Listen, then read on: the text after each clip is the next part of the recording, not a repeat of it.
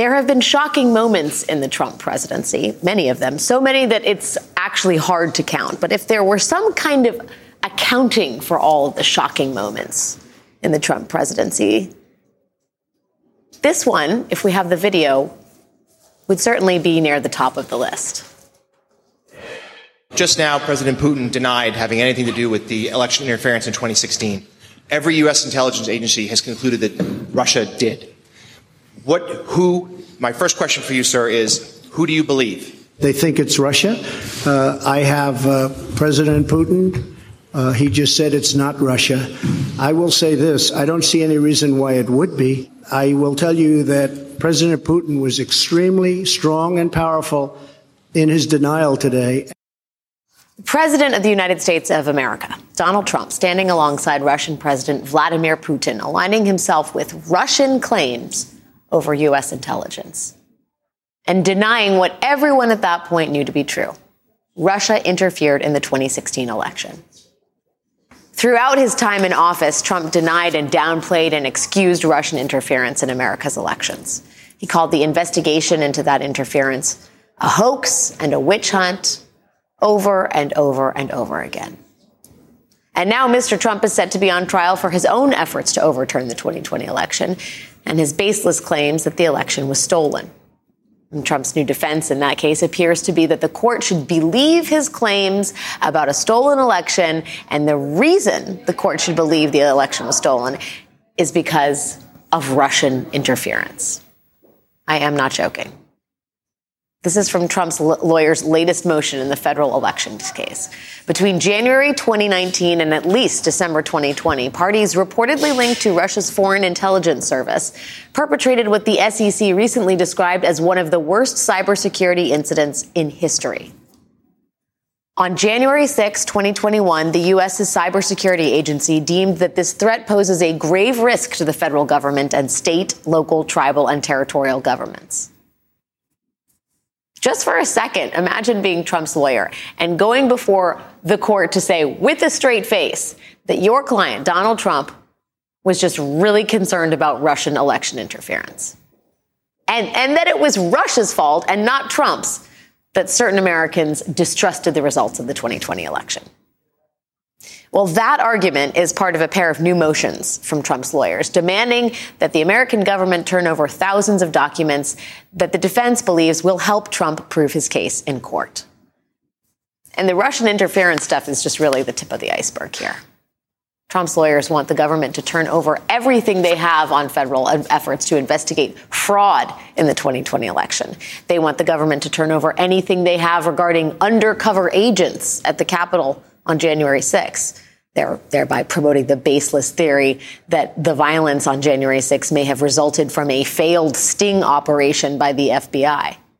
The defense also wants any documents or information supporting the baseless conspiracy that Joe Biden pressured Merrick Garland to indict Donald Trump.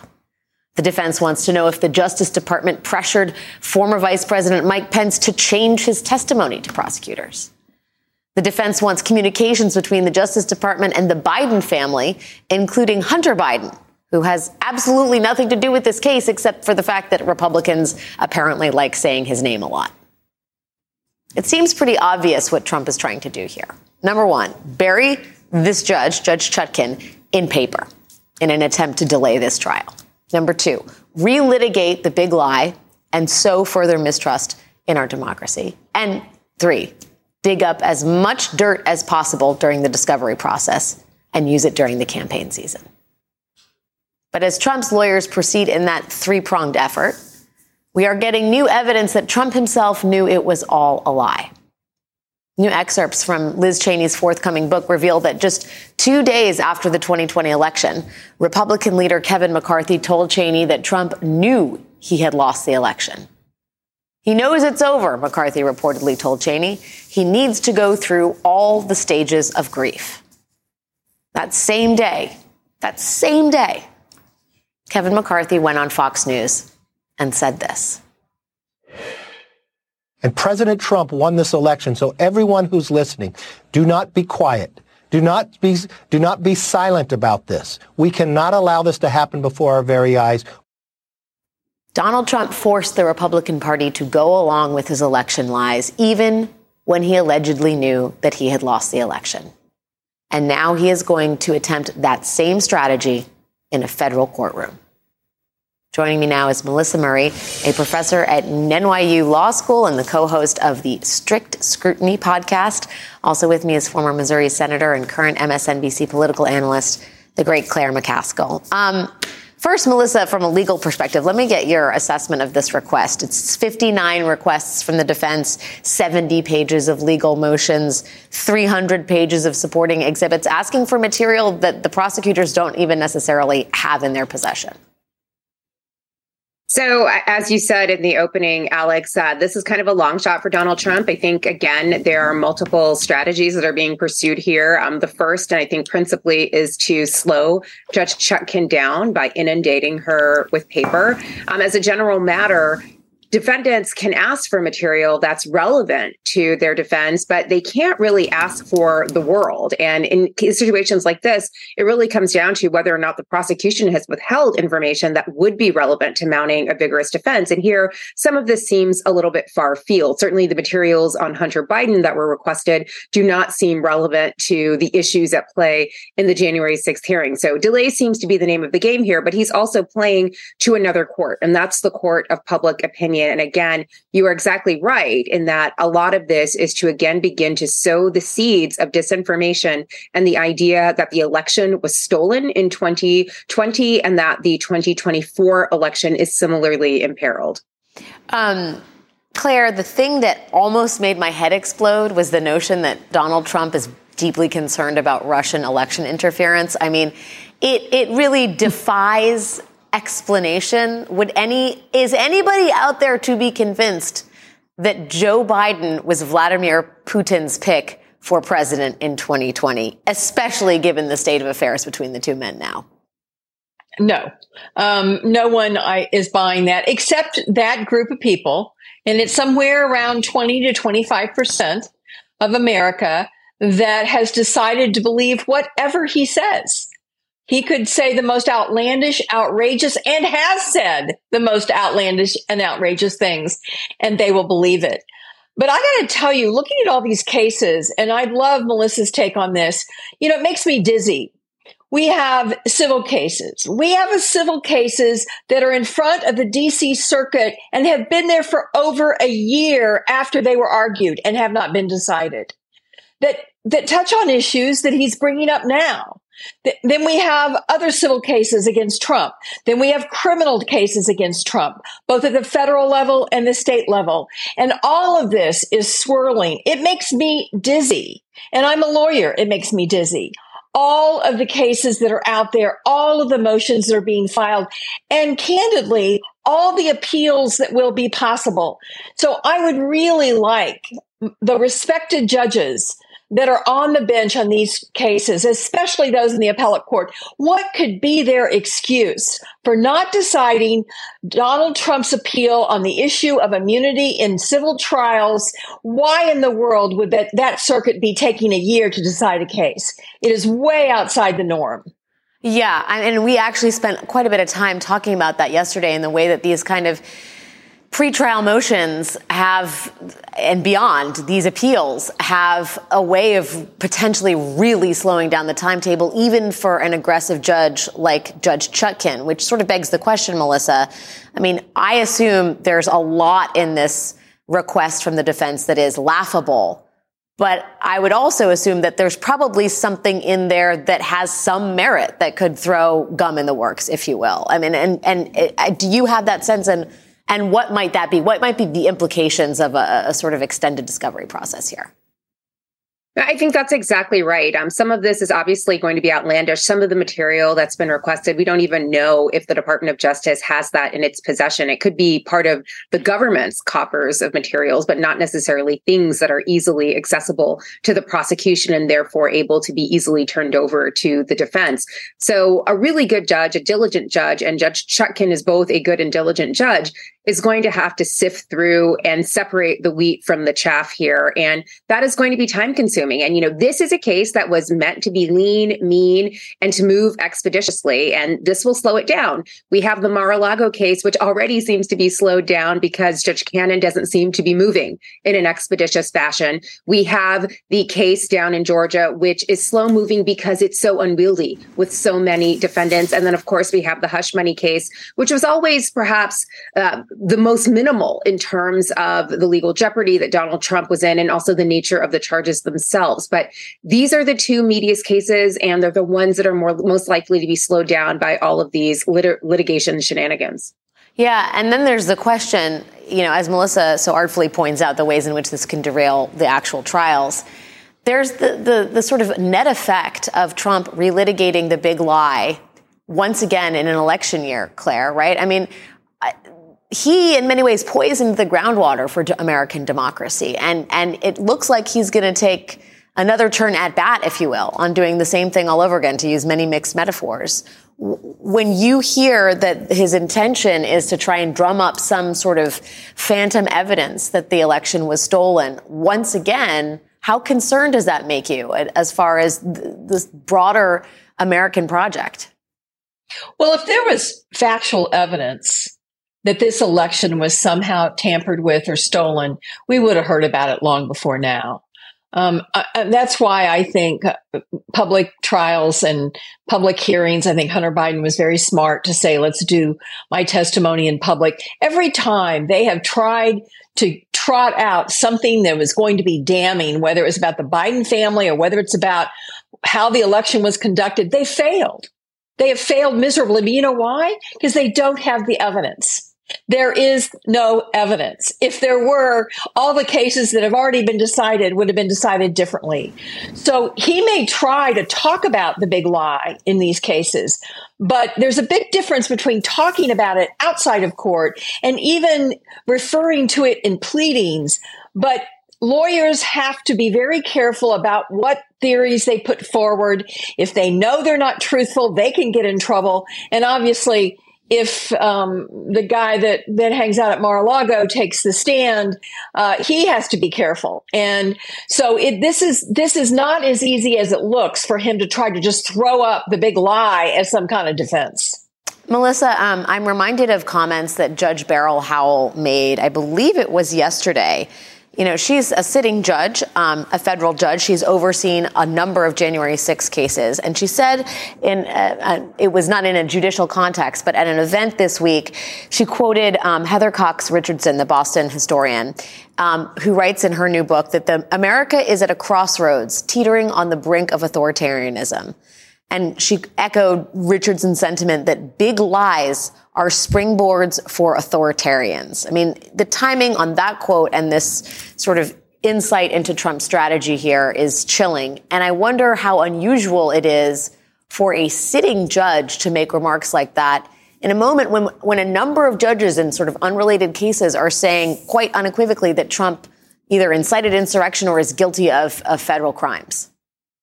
Well, certainly wasn't coincidental, Alex, that Judge Howell made these remarks. Again, it was made to a group of women lawyers. She was receiving an award. Um, Lisa Monaco also received an award, and Loretta Lynch presented those awards.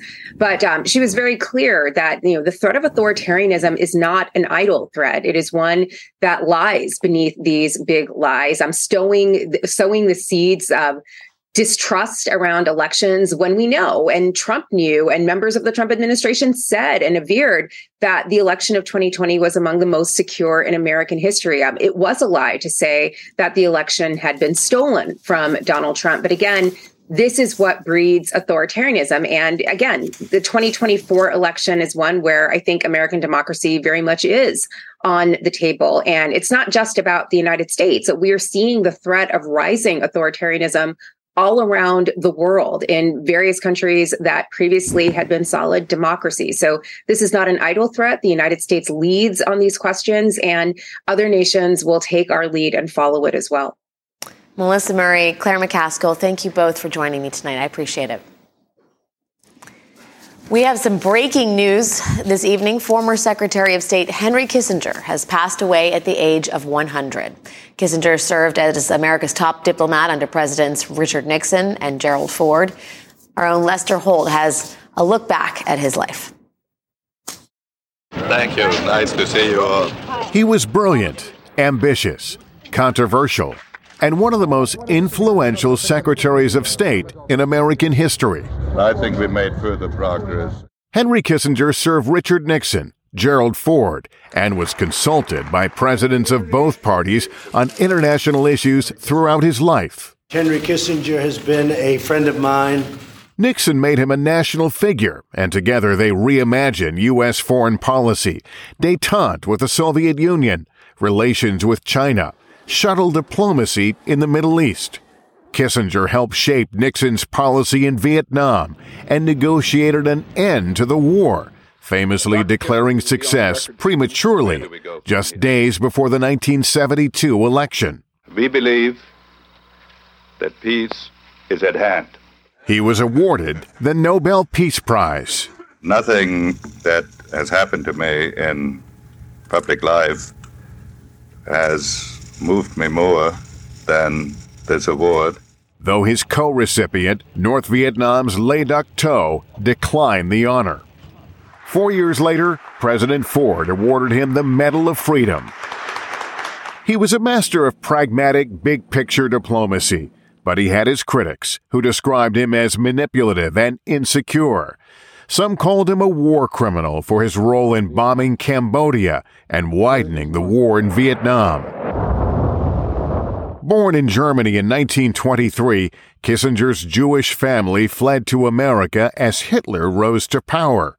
He became a U S citizen, served in World War Two, and earned a P H D at Harvard, where he became a professor. He caught the eye of Richard Nixon, who made him National Security Advisor, then Secretary of State, the only person ever to hold both jobs simultaneously. There is no country in the world where it is conceivable that a man of my origins could be standing here next to the President of the United States. But their relationship was complicated, and White House tapes reveal that Kissinger sometimes enabled the worst in Nixon. It was a very curious relationship because we were not personally very close. The night before he resigned in disgrace, Nixon asked Kissinger to kneel and pray with him. And of course it was a crushing event, but I think of that evening as an experience with dignity, and of, it was very moving. Kissinger was no faceless bureaucrat. He was a world-renowned celebrity. I loved your foreign accent. And he loved the spotlight. He was even something of a pop culture icon. After leaving government, he opened his own consulting firm, remaining active and sought after for decades. At ninety-five, eulogizing John McCain's life, Kissinger sounded a wistful note about his own. Like most people of my age, I feel a longing for what is lost and cannot be restored. Henry Kissinger was a man of great accomplishment and controversy. But as he once told N B C's Barbara Walters, he had no regrets. If I had to do it over again, I would do again substantially the same way, which may make me unreconstructed, and maybe one reason why I'm at peace with myself. Lester Holt, N B C News, New York. Henry Kissinger was one hundred years old. We will be right back. Hey, everyone, it's M S N B C's Chris Hayes. For the first time since eighteen ninety-two, we have an election in which both candidates have presidential records. It's a chance to take a hard look at what Joe Biden and Donald Trump have actually done as president. On a special Why Is This Happening podcast series called With Pod twenty twenty-four, The Stakes, I'm talking to experts about the two candidates' records on specific policy areas like immigration, taxes, climate, and more. So you know what's at stake come November. Search for Why Is This Happening and follow. Hi, everyone. It's Katie Fang. Did you know my weekly show on M S N B C is now available as a podcast? With my decades of experience as a trial lawyer, you'll get an insider's perspective on all things legal. At a time when politics and the law are inextricably intertwined, my guests and I break down what's next and why it matters, both inside and outside the courtroom. Search for The Katie Fang Show wherever you're listening and follow.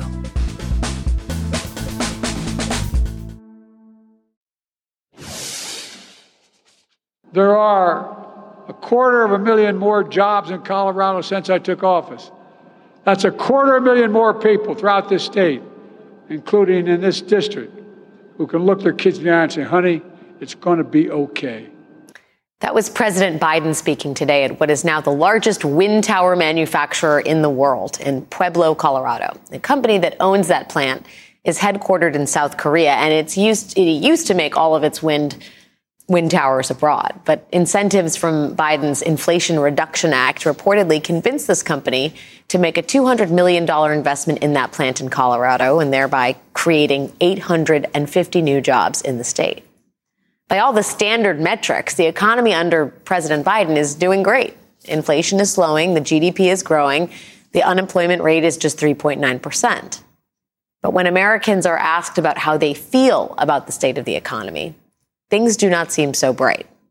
A New York Times Siena poll from earlier this month found that in six key battleground states, eighty-one percent of registered voters described the state of the economy as either only fair or poor. A whopping ninety-three percent of registered voters under thirty felt the same. For this White House, that is particularly concerning because Biden voters in twenty twenty skewed younger, and this poll was specifically looking at younger voters in battleground states. So what explains the disconnect? The odds are low that many people under thirty were watching today as President Biden spent more than twenty minutes listing all the ways his administration has improved the economy.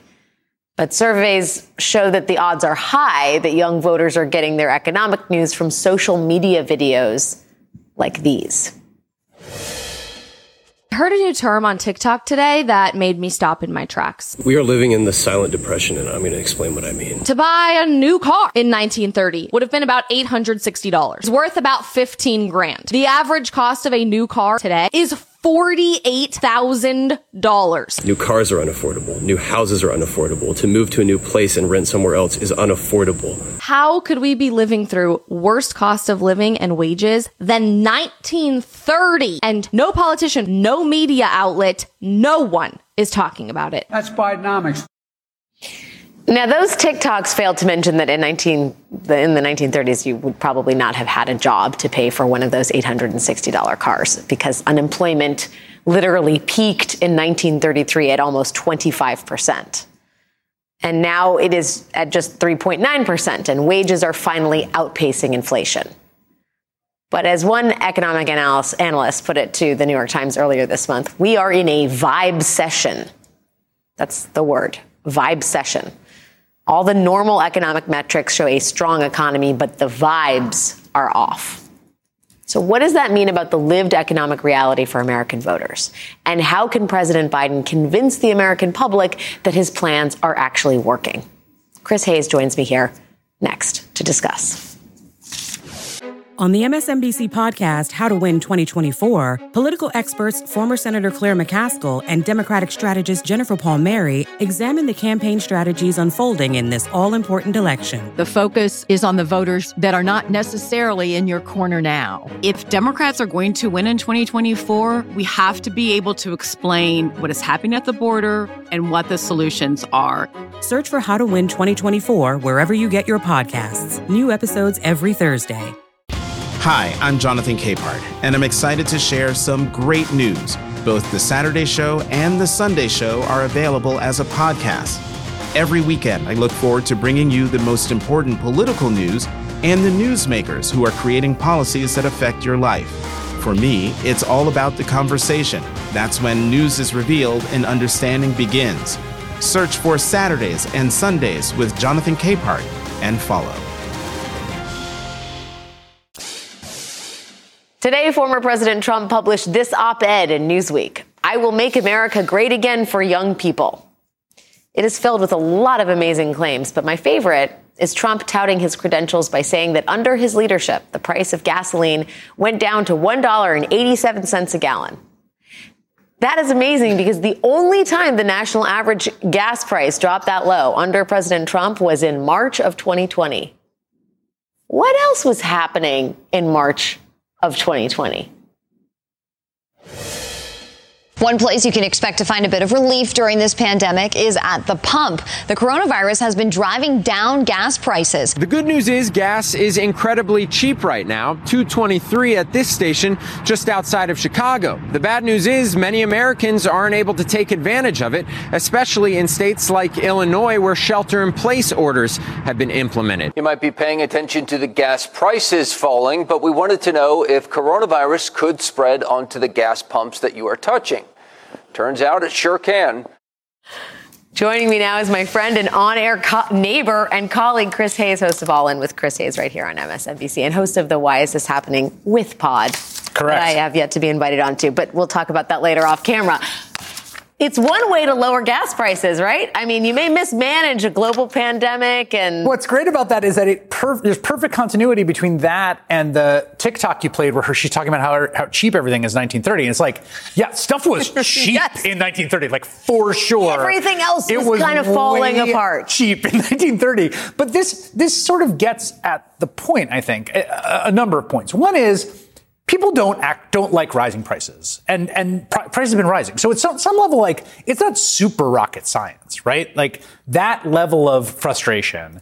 And even when you say, look, the prices have been, you know, inflation's been coming down. You know, inflation is the rate of growth. The yes. rate of growth has been coming down. So like people are not noticing rates of growth; they're noticing levels. But at the same time, when you're thinking about like the question of has this person done a good job in macroeconomic policy?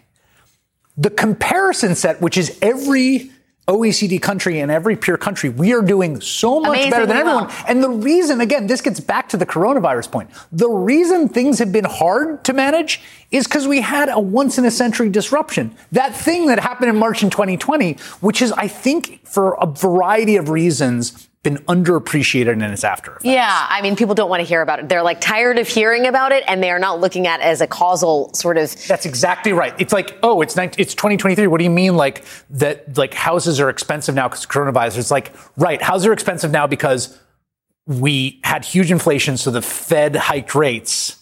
And the rates are going to come down, and that will create a seller's market. And right, then it's, it's like, also the housing stock still not going to get. We'll talk about that in a second. Yeah. But I also think it speaks to a larger, weirder, more intractable dynamic between Republicans and Democrats. Right? Biden is shepherding through this economy that is actually incredibly good on its face. Yes. And yet he has to deal with the vibe session. Yeah. Right? They're this kind of ephemeral, unspoken, but very real narrative that things are not good. Trump is literally lying about his accomplishments yes. in the pages of Newsweek and has the confidence of the party. Like what? Well, first of all, that- we saw this a little bit in the polling where there's a huge partisan split. So there were Democrats who in twenty nineteen would be like, yeah, the economy's good under Trump.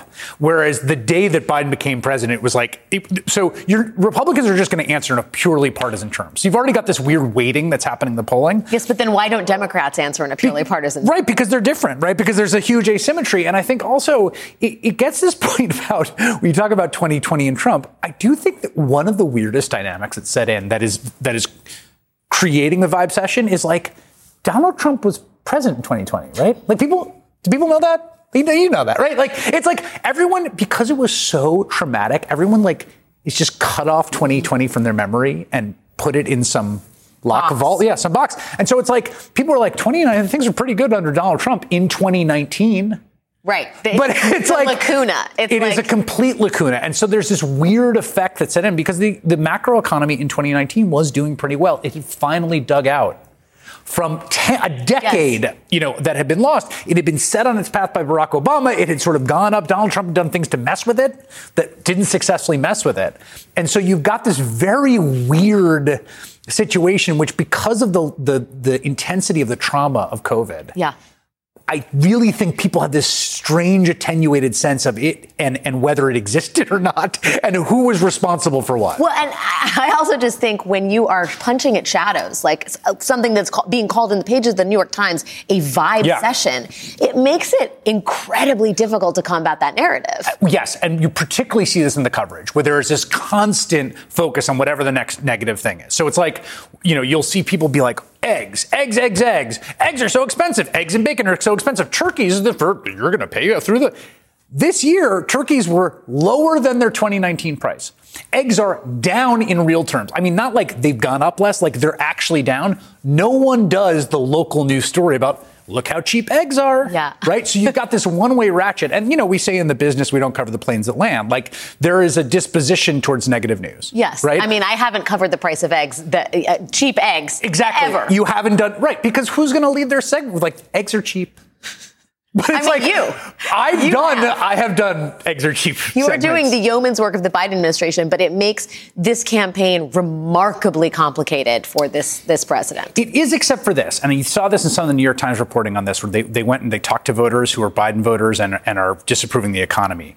There actually is a pretty good story to tell. Yeah. I mean, I really say this as someone who's very invested in domestic and macroeconomic policy, who's had very strong views on them for more than a decade. I've been working in journalism and have watched mistakes made at the highest level in the wake of the Great Recession, the yeah. Obama administration. Yep. There is a very good story to tell about navigating an impossible set of challenges, basically better than any other leadership in the world yeah. over the last three and a half yeah, years. Yeah, that's the key. It's compared yeah. to everybody else, too. And, well, I mean, if it, there's always the Republican Party that's quite good at shooting itself in the foot. I mean, if they if, if they knew what was good for them in twenty twenty-four, it'd be all economy all the time. But instead, they have to keep going back to social issues and abortion. And Donald Trump was just like, hey, we're also going to get rid of Obamacare, which is just like the most incredible gift yes. to the Democratic Party. So there's always that. Chris Hayes, my friend, thank you for staying late this my Wednesday pleasure. Evening. I appreciate you, you and uh, and your egg reporting. Thank you. We have much more ahead this evening, including the exodus of lawmakers from Capitol Hill. What's driving them out? I have a few ideas. But first, more Israeli hostages and Palestinian prisoners were released on what has been expected to be the last day of that ceasefire. Could there be more ahead? That's next.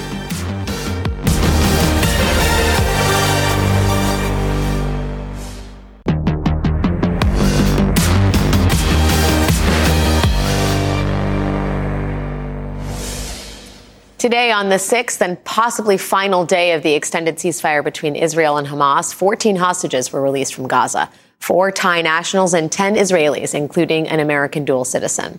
Liat Benin is just the second American freed as part of this deal. The first was four-year-old Abigail Eden. Also released today were two Russian Israeli citizens, fifty-year-old Elena Trupanov and seventy-three-year-old Irina Teti, seen here walking arm in arm in a video released by Hamas. Their release was outside the framework of the agreement. Since the ceasefire began, ninety-seven hostages have been exchanged for two hundred ten Palestinians held in Israeli prisons. In Doha, officials from Israel, the U S, Qatar, and Egypt continue talks to extend the ceasefire a second time, with the hopes that these pauses could pave the way to ending this war. But Israeli Prime Minister Netanyahu has made clear that the war will continue whenever the truce ends. In a video statement today, he said, there is no way we are not going back to fighting until the end. Joining me now is my friend and colleague, Ayman Mohyeldin, host of Ayman on M S N B C. Ayman, I mean, Netanyahu seems pretty clear on this one. Yeah. Why? I mean, is it is it just vague hope that this could extend and lead to an off-ramp in this war? No, I think there is now real hope. Um, I think obviously we're coming close to the deadline of the second, or I should say the first extension of the of the second day. But it, it's important to note the reason why there is hope is because the mechanism that has been established to release hostages through diplomatic negotiations has so far worked. This has been the largest amount of hostages that have been released since the war began on October seventh. Uh, and so there is hope that um, Israel will stay committed to this, that Hamas will stay committed to this, to release the remaining hostages. Now, here's the tricky part, because we've been speaking to sources throughout the day, and it's going to come down to once uh both sides are done with the release of civilians that are women and children, and you start getting to the next group, uh, the next group of people, what the parameters of those are going to be. For example, uh, when you ultimately get to the issue of soldiers and reservists and women who are uh, soldiers, or perhaps those who could have served or have served, then it becomes, I think, a little bit trickier because Hamas's demands are going to go up, and it'll be interesting to see whether or not Israel uh, meets those demands or gives its own demands. I, I do... It, it's clear that President, uh, Prime Minister Netanyahu has the external pressures from uh, beyond, including the United States, to not go back or go back surgically into Gaza, and then the internal pressures from right-wing hardliners uh, that surround him to keep the war going. When he says, we are going to keep doing this until the end, do you, do any of us have a clearer picture of what that actually means? I don't think we do. And I think that's why there is this growing concern now among U S officials who are um, uh, talking to their Israeli counterparts about this, and certainly starting to now appear in the public discourse in American media. The president today with a very interesting tweet that I think a lot of people interpreted to suggest that perhaps this means there is a shift in the at least the public language that yeah. the administration is going to use about Israel's conduct, because the president was very clear about this. I don't know if we have the tweet. We do. Did we it- can pull it up right now. Hamas unleashed a terrorist. I assume this is what you're yeah, talking about. Exactly. Unleashed a terrorist attack because they fear nothing more than Israelis and Palestinians living side by side in peace. Contin- to continue down the path of terror, violence, killing and war is to give Hamas what they seek. We can't do that. And, and it's that second part of that tweet, the part that says going down the terror, the killing, the violence and war is giving Hamas what it seeks. So in some ways, what he is uh, suggesting is that giving this war more life is exactly what Hamas wants, and you're playing into Hamas's hands. And so could this now be the opening of a public shift in the way the administration talks about Israel's conduct, uh, in the way it's been uh, executing this war? And the concern has been this war over the first eight weeks or so, fifty-five days now, has been focused on the northern part of the Gaza Strip. You're talking about fifteen thousand people, uh, more than seventy percent women and children. That's just the northern part. They've told two million people to squeeze themselves into the southern part of Gaza. Now the Israeli media is reporting that the prime minister and the I D F are shifting their focus and their attention to begin operations in the southern part of the Gaza. What happens to two million people who are trapped in the southern part of Gaza that are not able to return to the north, whose homes have been destroyed and are now trapped because the border with Egypt is not open? Well, and I'm sure Egypt has thoughts about attacking the southern border of Gaza. Uh, let me ask you, as the Biden administration appears to be sort of shifting its public stance on this, how much you think there is a calculation at hand, given the new numbers that are out um, among just rapidly declining support for the president among Arab Americans? I mean, these numbers are fairly staggering, right? In Michigan, Arizona, Georgia, all states that have sizable Arab populations. Michigan, Biden won it by one hundred fifty-four thousand votes. The Arab population in that state is two hundred seventy-eight thousand. Arizona, he won it by ten thousand votes. The Arab population, sixty thousand folks. And these are inexact numbers, right? right? Georgia, eleven thousand votes was Biden's margin of victory. There are fifty-seven thousand uh, people in the Arab population. Th- these are these are numbers that if they flip or don't, if these folks do not right. come out, and the, his approval mon- numbers among Arab Americans are, are are have cratered because of this, the situation in Gaza. Um, this is the kind of thing that could really actually affect the election in, in a meaningful way. This is a very uh, ominous sign for the president. At the end of the day, the president is a politician. He wants to get reelected. If you are a political advisor to the president, you're seeing this and you see alarm bells going off, because the other part of that is that the Arab popul- Arab American population that can vote in this country and the Muslim population that can vote in this country have been extremely disappointed with the with the president. Um, in terms of how this administration has been uh, executing or supporting uh, the war, executing the war and supporting it publicly, I should say. Um, and, and the consequence of that is for the administration is twofold. One, there there is still a year out, so they could change that. Um, they could perhaps try to put together some kind of uh, peace conference, peace summit to try to mobilize the international community for Palestinian statehood. Mm-hmm. Is that likely to happen? No, but that could be an opening or something that could allow for these numbers to recover. But the second part of that is really that Arabs and, and certainly Muslim Americans, they know what the alternative is, and the alternative is Donald Trump. Yeah. And so they find themselves in this situation where they're not going to vote for Donald Trump. And obviously I'm speaking in generalities here, but th- they know that Donald Trump is dangerous to not just America, but specifically Muslims. He wants to ban Muslims. He's probably he would probably be worse on uh, Gaza than President Biden has in the eyes of Arab Americans and Muslim Americans. But that is not to negate how they feel in this moment, because the sentiment and the polling suggests that they, if they don't go to Joe Biden, they're going to sit the election out. And if they sit the election out, the consequences uh, will be dire for President Biden. And part of that motivation is because they want to be taken seriously and they want to be heard. And that is one of the main reasons they feel this administration has not heard them up until this point on this issue of the Gaza war. We are, if you can believe it, less than a year away from another presidential election. Um, my friend, Ayman Mohyeldin, host of Ayman, right here on M S N B C Weekend Nights. It is always great to hear from you. Thanks, Alex.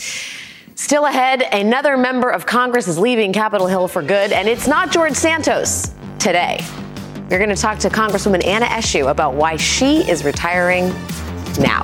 That's next. After a panoply of extensive and unusual lies amid federal indictments charging conspiracy, wire fraud, and false statements to the F E C, among other crimes, it seems that finally Congressman George Santos will be leaving the U S. House of Representatives. He is expected to be formally expelled from the lower chamber on Friday in a vote that is likely to have significant bipartisan support. Mister Santos is not alone in his departure. Now, no one else has lied about volleyball careers or Broadway credentials or Chinese kidnapping plots. No one else, other than Senator Bob Menendez, is under federal indictment, and no one else is getting expelled. But a whole lot of Congress people are leaving. A surge of lawmakers on both sides of the aisle are leaving Washington, precisely at the same time as Republican dysfunction becomes a way of life on Capitol Hill. Connection? Maybe. One of them is Congresswoman Anna Eshoo, Democrat of California, who is leaving after more than thirty years in the House. Joining me now is the Congresswoman herself, Anna Eshoo of California. Mm-hmm. Congresswoman Eshoo, thank you so much for being here. First, let me ask you, why leave now? Well, I think it's time. Uh, and contrary to, uh, uh, you know, the mess in Washington and uh, people fleeing, uh, I, I'm really not running away from the Congress.